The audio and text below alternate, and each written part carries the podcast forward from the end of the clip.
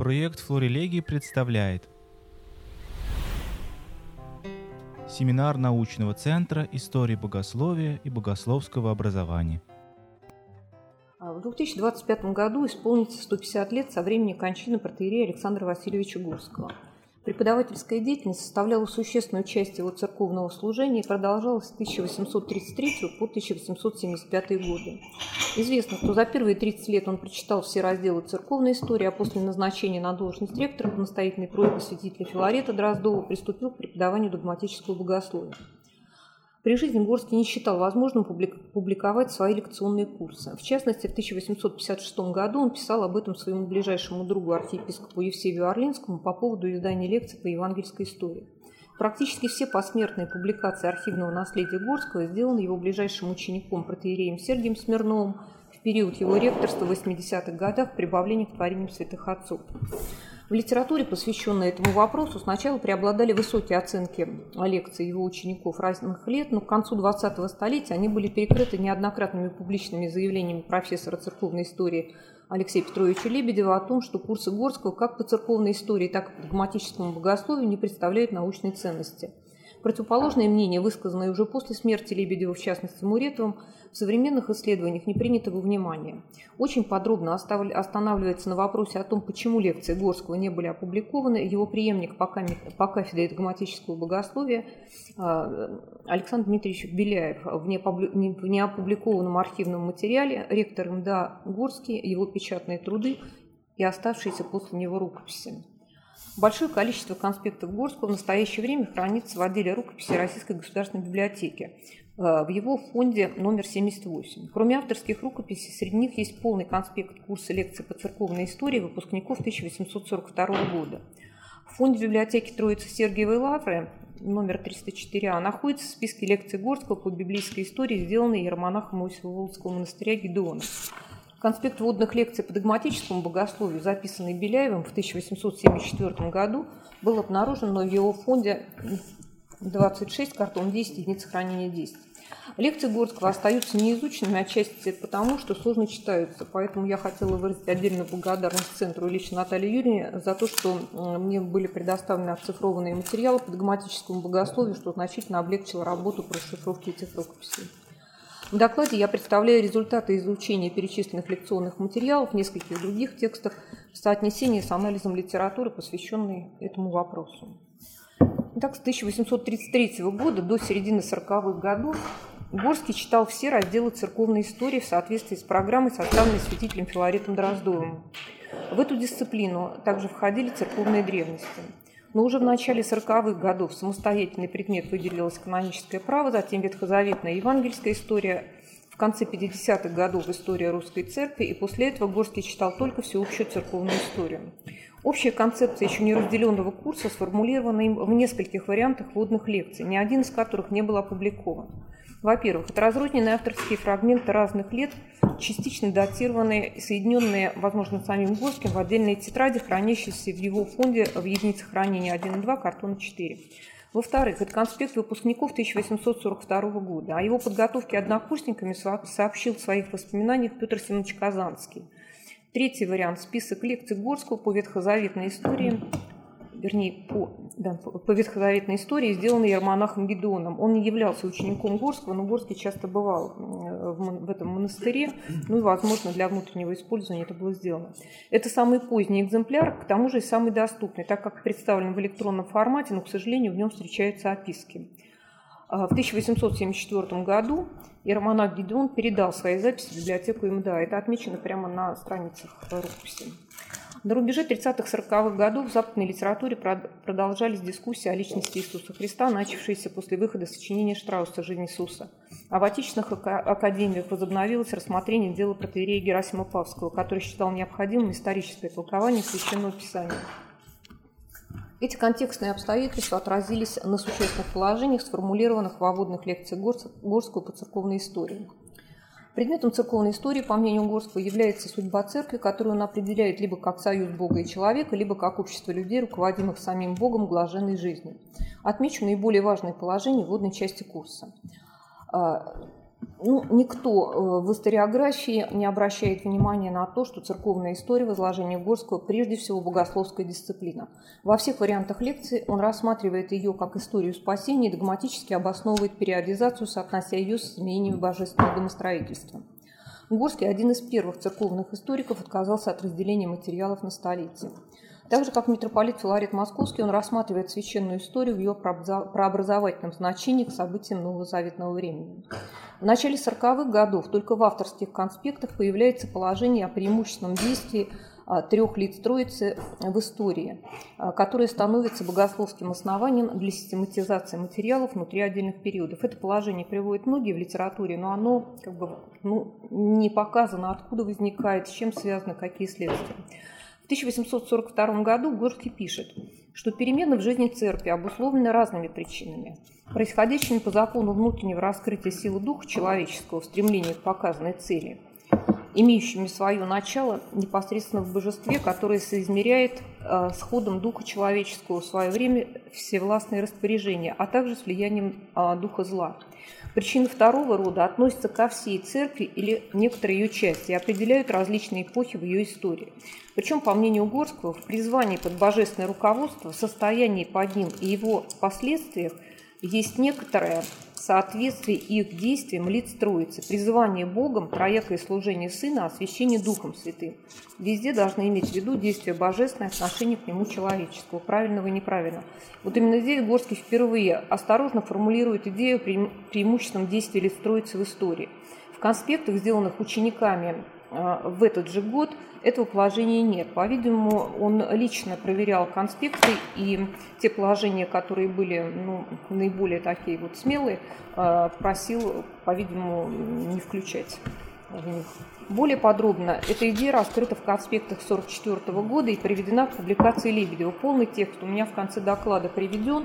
Он показывает, какие непосредственно события в жизни церкви связаны с действием каждого лица. Причем мы привыкли, что в домостроительстве выделяется действие Иисуса Христа и Святого Духа, а он говорит о том, что есть и действие Отца, которое проявляется в призвании, соответственно, в распространении церкви в мире, да, и противоположное действие – это гонение, поэтому здесь он выделяет историю мученичества. Значительное внимание Горский уделял тройственному служению Иисуса Христа как участию второго лица Троицы в промышлении о мире и его прообразованию в Ветхом Завете. Метод церковной истории, по его мнению, должен был быть тем же, что и для любой исторической дисциплины. Это предполагает достоверность источников, истинность событий, стройное систематичное изложение материала. Полезное использование наработок смежных церковных дисциплин – хронологии, географии, дипломатики, статистики. Особенно в истории новозаветной, цитата, «нельзя не войти в тесную связь с обширной областью, историю гражданской и политической». К середине 40-х годов в конспектах Горского увеличивается объем критических замечаний на сочинение отечественных и западных коллег. Перечисленные особенности вводных лекций проявились в изложении отдельных частей курса, которые также сохранились в нескольких вариантах, относящихся к разным годам. Лекции по ветхозаветной истории Горского не публиковались. Они сохранились как в его собственных рукописях, так и в конспектах третьих лиц, из которых наиболее интересны хронологические последние записи иеромонаха Гедеона. Евангельская история и история апостольского времени были впервые опубликованы протоиереем Сергием Смирновым в 1881 году в журнале МДА. Впоследствии были неоднократно переизданы. Как оказалось, это один из самых ранних конспектов Горского, потому что все следующие конспекты, они его дополняют. И самый обширный вариант изложения евангельской истории также представлен в конспекте иеромонаха Гедеона, но апостольского времени в его рукописях нет. Мной проведен сравнительный анализ этих материалов и выявлены те дополнения, которые сделаны по сравнению с опубликованными текстами. В частности, список иеромонаха Гедеона дополнен вводной частью, в которой представлена хронологическая таблица евангельских событий, предваряется изложение материала с замечанием о благотворности участия в Евхаристии перед изучением именно этого предмета, так как история евангельская, цитата, есть зерно церковной истории, в ней сливаются все известные обетования Ветхого Завета и все, что может знать человек о Боге. А в этом варианте лекции дан анализ апокрифических источников, описывающих события Рождества Первого Евангелия Иакова и Воскресения Евангелия Никодима. Представлена критика положений протестантских авторов, ряд замечаний относительно учебного пособия святителя Филарета Московского. Краткость изложения некоторых событий, особенно периода младенчества Иисуса Христа, недостаточно в церковной хронологии и географии. Наиболее оригинальная часть евангельской истории Горского – это история периода младенчества Иисуса Христа, которой он уделяет больше внимания, чем все предшественники. Главное содержание проповеди Иисуса Христа в период общественного служения – раскрытие понимания о грядущем царстве Мессии как духовном, а не политическом. Утверждение Лебедева о том, что евангельская история переписана Горским у Неандера, не соответствует действительности. Во-первых, сам Горский с 40-х годов неоднократно высказывал критические замечания в адрес немецкого коллеги, которые относились прежде всего именно к евангельской истории. Во-вторых, не подтверждают этого сравнение текстов лекций Горского с сочинением «Жизнь Иисуса Христа» Неандера. Курс всеобщей истории Горский читал на протяжении 30 лет. В архиве РГБ много конспектов разных лет его самого, а также записи выпускников. В отдельных единицах хранения есть лекции по истории Западной и Восточной Церкви. К сожалению, авторские рукописи не датированы, и хронология может быть установлена только посредством сравнения текстов с ученым предположением вводных лекций. Опубликованы из них только лекции по последнему периоду истории Восточной Церкви. Кроме того, сохранилась программа этого курса, относящаяся к концу 50-х, началу 60-х годов. Ее цитируют в сочинении «Истории МДА» протоиерей Сергий Смирнов. Этот материал интересен тем, что в нем сохраняется соотнесенность систематизации материала с преимущественным действием лиц троицы, которая была сформулирована в конспектах 40-х годов. Согласно положению, приведенному выше, божественное действие может рассматриваться и по отношению к церкви в целом, и к ее частям. Бог-Отец призывает каждый народ церковь в свое время, и судьбы народа вершатся в истории. Поэтому история каждой национальной церкви, по мнению Горского, может быть рассмотрена отдельно. Это, естественно, прежде всего относится к русской церковной истории, которая, по свидетельству учеников, была для Горского любимой частью дисциплины. Он много работал в архивах и на основании обнаруженных документов имел возможность прояснять отдельные моменты истории. Его периодизация отечественной церковной истории идентична той, которая дается в сочинениях Филарета Гумилевского. Из их переписки известно, что святитель Филарет пользовался в подготовке своего труда конспектами Горского. Лекции по русской церковной истории были опубликованы в XX веке в журнале ЖМП. Они совпадают с текстом из конспекта выпускников 1942 года. В 40-е годы Горский избегал говорить о периоде раскола, то есть он обычно читал до периода патриаршества. Однако в юбилейном сборнике «У Троицы в Академии» был опубликован небольшой рукописный фрагмент о времени патриаршества. Ну, вот он как раз является таким очень ярким образцом раннего текста Горского, как по использованию романтических идей, так и по стилистике. Ну, я вот этот небольшой фрагмент привожу, чтобы было понятно, насколько он там иначе излагал свои мысли, чем в последующее время. Теперь я скажу кратко о догматических дисциплинах. Они... Там одной страницы не было, Юрьевич. Значит, профессор Муретов писал в начале XX века, что они оригинальны все целиком и заслуживают публикации, однако этого сделано не было. В архиве Горского сохранились 2 единицы хранения, которые написаны как лекции по догматическому богословию. Картон 8, единицы хранения 6 и 7. Первые надписаны как лекции 60-х годов, а вторые отнесены к 70-м. Однако датировка на полях рукописи свидетельствует о том, что эти материалы хронологически пересекаются и представляют собой 2 разных части курса. В МДА, в отличие, в частности, от Санкт-Петербургской духовной академии, до 1869 года основное богословие не было выделено в самостоятельную дисциплину, а вопросы, относящиеся к нему, рассматривались в первой части догматического курса, который читался 1 семестр. Тем не менее, на полях рукописи единицы хранения 6 есть написание «Основное богословие». Учебным пособием этой части курса было введение в православное богословие митрополита Макария Булгакова, составленное на основании его лекций, читавшихся в середине 40-х годов в Санкт-Петербургской духовной академии. То есть прошло уже, в общем, больше 20 лет, когда Горский это писал. Поэтому первую часть курса Горского можно рассматривать как лекции по основному богословию. Читал он их до 1869 года, когда новым уставом оно было выделено в самостоятельную дисциплину, и ее стал читать его ученик Петропавловский. Горский почему-то в середине этого текста говорит слушателям, что учебное пособие отчасти помогает, отчасти мешает его преподаванию и оставляет несколько разделов на самостоятельную проработку по учебнику, а сам с учетом наиболее актуальных современных полемических, апологетических задач подробно останавливается на следующих вопросах. Полемические и апологетические задачи были связаны, с одной стороны, с христологическими спорами, продолжающимися, с другой стороны, с естественно-научной критикой.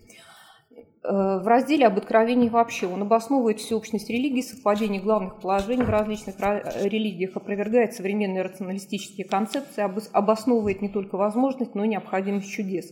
Эта часть была добавлена позднее, она датирована 1968 годом. Об откровении христианской религии прослеживает историю уточнения мессианских пророчеств, дает опровержение точек зрения протестантских авторов Штрауса, Баура, Ренана, касающихся христологии. Тут очень подробно, очень большой объем этой части. Она датирована 1864 годом.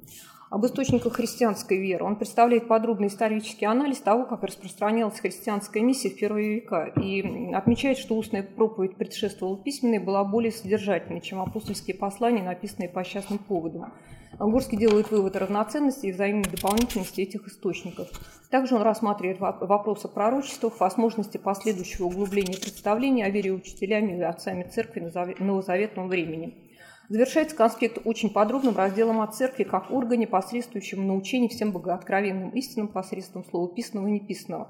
Он состоит из двух частей. Сначала учение о церкви раскрывается с позиции евангелиста, а затем учителя церкви.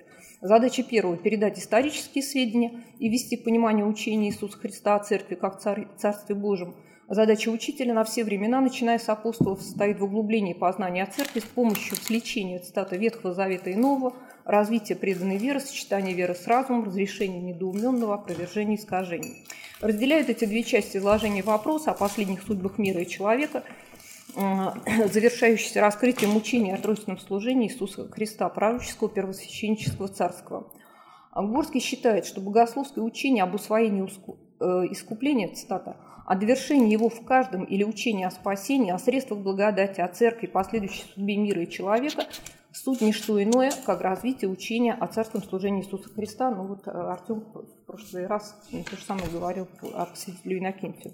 Но Горский дает такое более детальное раскрытие каждого вот этого отдельного служения и показывает их взаимосвязь. Здесь же он высказывает предположение, почему учение о Царстве Божьем преобразуется в учение о Церкви. По его мнению, для снятия подозрений в политических притязаниях, цитата, апостолы совершенно справедливо и премудро отложили ветхозаветное наименование Царства и присвоили земному обществу христовых последователей при наречении новое имя Церкви. Догматическое богословие – это вот вторая часть курса, Горский читал как до, так и после реформы духовного образования. Кроме авторских записей, мной проанализированы конспекты вводных лекций Беляева. Но Горский прочитал немного, он уже болел в том году часто, но лекции Беляева включают небольшой раздел начальный, которых нет в рукописи Горского. Но в целом авторские конспекты более подробны, чем то, что записано вот, собственно, учеником на лекции. В вводной части после раскрытия основных понятий представлен подробный обзор литературы. Среди современных западных авторов наибольшее внимание Горский уделяет Шлейермахеру, Мюллеру, Дюрингеру. Центром догматического богословия он считает догмат искупления, и все остальные догматы соотносят с ним. В его лекциях нет детальной систематизации материала, как у митрополита Макария Булгакова. Каждый из разделов курса содержит подробные исследования истории вопроса. В сохранившемся конспекте разделы представлены в порядке символа веры. О Боге и его свойствах, о лицах Троицы, о Деве Марии. Ну, вот отец Павел меня попросил тут сделать уточнение. Я отмечу, что положение о действии лиц Троицы в истории, вот, сформулированное раньше, оно не связано с последовательными эпохами Отца, Сына и Святого Духа, о которых писал Григорий Богослов. Горский комментирует это положение так. Что хочет этим сказать Григорий Богослов, ясно. Он не утверждает бытие нового откровения после евангелистов и апостолов, о Духе Святом в Церкви, но допускает озарение нашего Духа для усвоения себе того, что сообщил Иисус Христос. После этого очень подробно рассматривается тройственное служение Иисуса Христа, а затем после царского служения в соответствии с положением лекции основного богословия он раскрывает вопросы о благодати, Боге Творце, ангелов и человека. Вот такое ощущение, что здесь не хватает отдельных разделов. Ну, экклесиологию он, возможно, взял из предыдущего, а сакраментологии, например, нет. Завершает конспект рассмотрение теории Дарвина и ее последствий современной критической литературы по этому вопросу. Среди архивных рукописей мной обнаружен материал, который написан в хранении как статья, но по стилистике и оформлению он ближе к лекционным курсам Горского. В нем представлено догматическое опровержение представлений раскольников об антихристе. Еще один архивный источник, относящийся к курсу догматического богословия, написан как конспект вопросов по догматическому богословию 60-е годы. В нем представлены экзаменационные списки экзаменационных билетов, дополнительных вопросов и краткие ответы на вопросы с указанием параграфа учебного пособия. Скорее всего, эти материалы появились после известного случая, когда слушатели Горского, по мнению его бывшего ученика и предшественника в ректорской должности Савы Тихомирова, архимандрита Савы Тихомирова, проверявшего академию, плохо отвечали на экзамене, за что преподавателю был объявлен выговор. После этого ректор МДА собственноручно написал краткие ответы на все экзаменационные вопросы со ссылками на учебник. Но среди них есть и вопрос об участии всех лиц троицы в промышлении. Лебедев с наибольшим воодушевлением вспоминал в догматическом курсе Горского именно эти краткие ответы, в которых, естественно, нет научной ценности. В 70-х годах, по его мнению, произошло снижение авторитета Горского в МДА из-за резкого сокращения его аудитории после введения специализации в академическом образовании и ограничений ректорских полномочий новым уставом. Однако архиепископ Варшавский и Прислинский Николай Зиоров, исполнявший обязанности алтарника Горского в 70-х годах, в своих воспоминаниях, редко упоминаемых в литературе, пишет: «У отца-ректора всегда полна аудитория и своих, и из других отделений». Его лекции по догматическому богословию в 1873 году слушал Владимир Соловьев. Это был последний полностью прочитанный им курс. Также архиепископ Николай сообщает, что ректор МДА по просьбе студентов исторического отделения за неимением особенного профессора читал по византийской истории, а практикам по церковной археологии, то есть продолжал преподавать практически всем учащимся академии. Курс по церковной археологии в середине 60-х годов Горский помогал готовить профессору Катанскому, несколько лет служившим под его руководством. После возвращения Александра Львовича в столичную академию в МДА этот предмет читал Мацветов, который Горский и подменял во время его частых болезней. В архиве есть материал литургика с написанием Мацветова. Таким образом, круг дисциплин, которые Горский читал в МДА, последние годы не ограничивался догматическим богословием. Среди них выделяется фрагмент, относящийся к основному богословию, а также добавляются лекции по литургике и спецкурс по византийской истории. Ну и коротко, что у меня, в общем, сделано за это время. Результаты лекционных курсов Горского представлены мной в следующих материалах. Во-первых, подготовлены к публикации все перечисленные варианты вводных лекций Горского по церковной истории, а также комментарии к ним, в которых результаты приведенного анализа источников соотнесены с представлениями о его церковно-исторической концепции в историографии. Оказалось, что они не отражают существенных особенностей лекционного курса Горского. Собраны материалы по евангельской истории Горского, сравнительный анализ, но результаты этого исследования, я думаю, опубликовать после выхода вводных лекций с комментариями. В черновом варианте мною расшифрована большая часть конспектов по основному богословию, по догматическому богословию примерно половина, в полном объеме вводная часть. По вводным лекциям догматическом богословии в соотнесении с конспектами Беляева вышла статья в христианском чтении «Методологические особенности лекционного курса догматического богословия Горского». Фрагменты обеих частей по догматическому богословию анализируются мной в материале о соотношении веры и науки в наследии Горского, который принят к публикации в журнале «Тульской семинарии». Конспекты по основному богословию также используются в статье о курсе протоиерея Федора Седонского «Генетическое введение в православное богословие». Конспект лекции об Антихристе подготовлен к публикации с комментариями в богословских трудах. Этот материал позволил уточнить как минимум соавторство Горского в написании статьи об Антихристе, изданной анонимно в прибавлении к творениям святым отцам в 1958 году и впоследствии отнесенной к авторству ученика Горского Сабурова.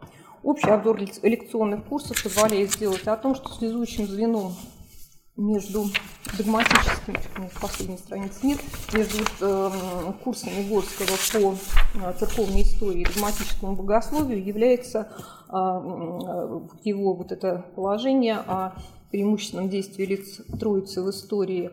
Ну и, как мне кажется, в принципе, его материалы, конечно, представляют интерес для дальнейшего изучения. Эти и другие проблемы разрабатывает богословский факультет Свято-Тихоновского университета. Наши курсы, подкасты, отдельные выступления и доклады слушайте на сайте проекта Флорилегии, Яндекс.Музыке, ВКонтакте и других популярных подкаст-платформах.